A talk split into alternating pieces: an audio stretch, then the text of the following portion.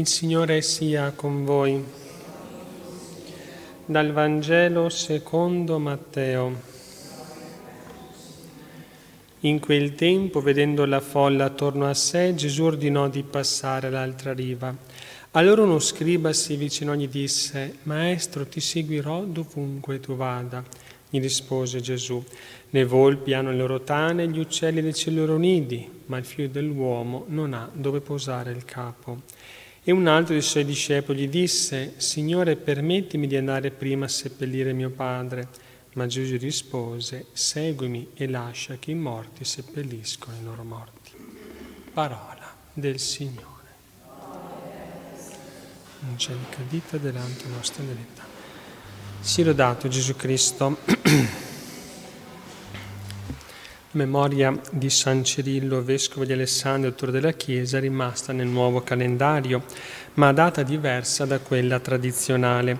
Finora infatti veniva celebrata il 9 febbraio, mentre ora è stata spostata il 27 giugno, la data cioè nella quale la deposizione del santo veniva commemorata dalla tradizione assai più antica dei copti e dei bizantini.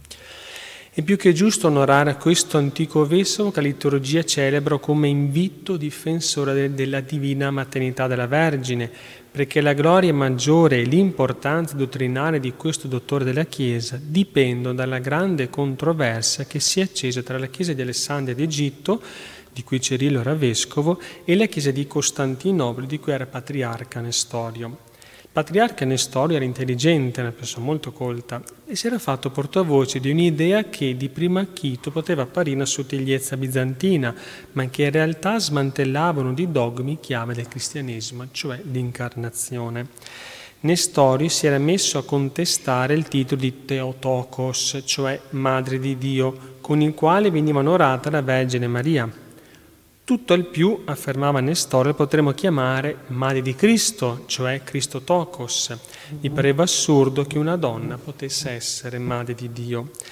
La realtà era che quel Gesù che Maria aveva dato la luce nella grotta di Betlemme era lo stesso verbo vivente, generato dalla stessa sostanza del Padre e che nel tempo si era fatto carne. Era insomma figlio di Dio.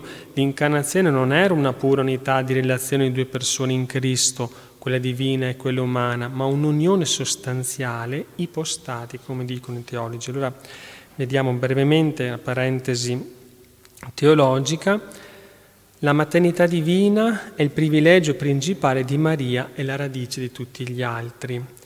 La maternità, mosca, la maternità fisica implica una relazione permanente della madre col figlio fondata sulla generazione Perciò importa che una donna comunichi al figlio una natura identica alla sua per mezzo di vera e propria generazione. Ora questo è avvenuto tra Maria Madre e Gesù Figlio. Infatti Maria, principio generante, comunicò al figlio Gesù, termine generato, la natura umana identica alla sua per via di vera generazione. Questo è il fondamento. Inoltre il termine generato, Gesù, è la persona divina del Verbo, nel quale sussistono due nature, la divina e l'umana. Pertanto, avendo Maria realmente generato la persona divina del Verbo secondo la natura umana, gode di una vera e propria maternità divina. La dignità che deriva a Maria dalla maternità divina è del tutto singolare e moralmente infinita, poiché il figlio rende infinita la bontà della madre.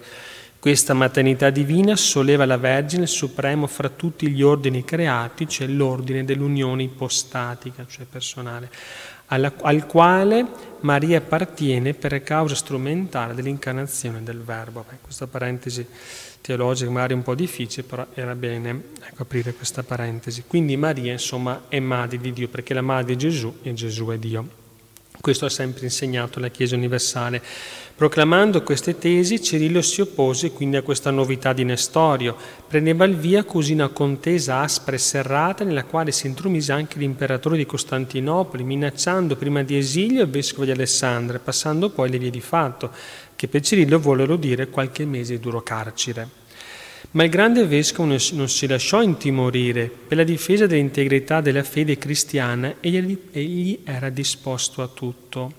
Noi per la fede di Cristo, fece sapere Nestorio, siamo disposti a subire tutto, le catene, il carcere, tutti gli, scusate, tutti gli incomodi della vita e la stessa morte. Battagliero più che mai, Cirillo diede fondo a tutto il suo coraggio, controbattendo con acume e con dovizie di motivi tutti i sofismi di Nestorio, il quale, a corto di argomenti, non trovò di meglio che izzargli contro i suoi seguaci, i quali affibbiarono per spregio l'appellativo di Farone. Quando si comincia con le offese vuol dire ecco, non sono più gli argomenti, no? Allora Cirillo si appellò all'autorità del vescovo di Roma, Papa, Degnateci di dirci, scrive Celestino I, se dobbiamo restare in comunione con Nestorio o se dobbiamo cessare ogni relazione. Il Papa gli rispose affidandogli la difesa dell'ortodossia. L'autorità della nostra sede vi è comunicata. Intanto l'imperatore di Costantinopoli, sperando nella vittoria di Nestorio, decideva di convocare a Efeso un consiglio, scusate, un concilio per porre fine alle diatribe teologiche che minacciavano di esplodere curentemente in altre sedi. Ma le cose non andarono come l'imperatore sperava e nonostante il suo appoggio, il patriarca Nestorio si da Efeso sconfitto. Cirillo, dotato di profonda cultura teologica, fu abilissimo nel confutare le posizioni eretiche del suo avversario, nel far brillare in tutta la sua chiarezza la dottrina della Chiesa cattolica, così come appariva dalla rivelazione. L'Emmanuele consta con certezza di due persone, aveva spiegato l'assemblea attenta, desiderosa di essere illuminata, di quella divina e di quella umana.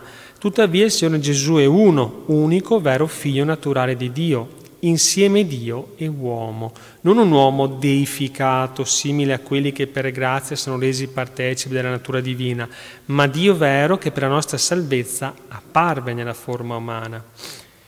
Con questa illuminante sintesi di pensiero riuscì a convincere la quasi totalità di padri conciliari a proclamare Maria Madre di Dio, cioè Teotokos. Ai legati inviati del Papa non restò che sanzionare e con grande gioia i decreti dell'Assemblea. Il concilio di Efeso, si narra, finì con una grande fiacolata in nome di Maria, la vera trionfatrice dell'Assise, e la cui esaltazione Cirio dedicò alcuni dei suoi più straordinari e appassionanti sermoni. La Vergine Maria era, secondo questi decreti, la madre di Dio e a lei si convenivano i più alti privilegi, più sublimi inni la Madonna trionfava e con lei trionfava Cirillo che nella difesa della divina maternità non ammise compromessi né permise transazioni, tanto che qualcuno ha creduto di poter dire Cirillo fu un santo, ma non tutte le sue azioni furono sante. Sì.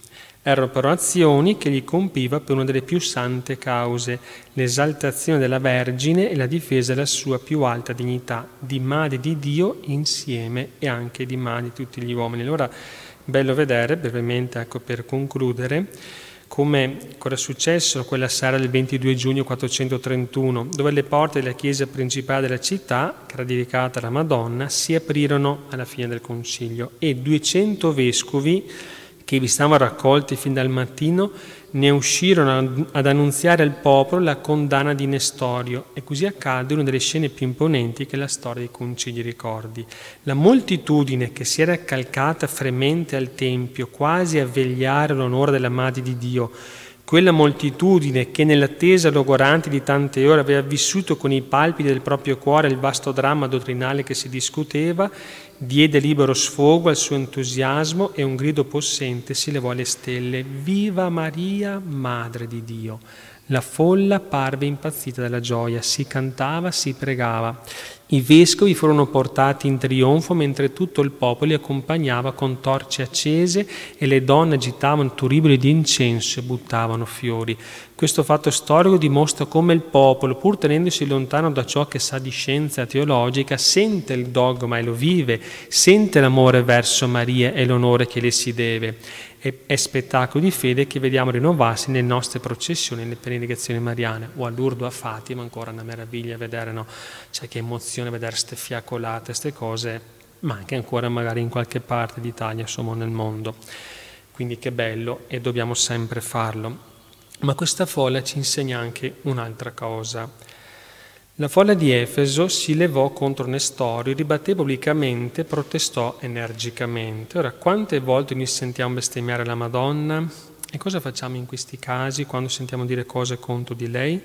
Ecco cosa dobbiamo fare, dobbiamo difendere l'onore e la santità di Maria imponendo al bestemmiatore o l'eretico il silenzio, sempre con carità. Non riuscendo a ridurre il silenzio e labbra inique del bestemmiatore, leviamo solenne il nostro grido della riparazione, viva Maria, Madre di Dio. Ecco, per concludere, ecco, insomma, allora vogliamo eh, chiedere proprio alla Madonna la grazia, diciamo a San Cirillo la grazia di saperla difendere, di saperla difendere con amore perché è la nostra madre, difendere da quello che oggi è il minimalismo mariano, cioè la Madonna viene ridotta a una donna semplice, una donna quasi come le altre, no? che vabbè madre di Dio, però per il resto è una donna come le altre, quindi non la regina del cielo e della terra, non l'immacolata, non la piena di tutte le grazie, non la tutta santa, non la madre di Dio, non la mediatrice di tutte le grazie, non la corredentrice, no, una donna normale, eccetera.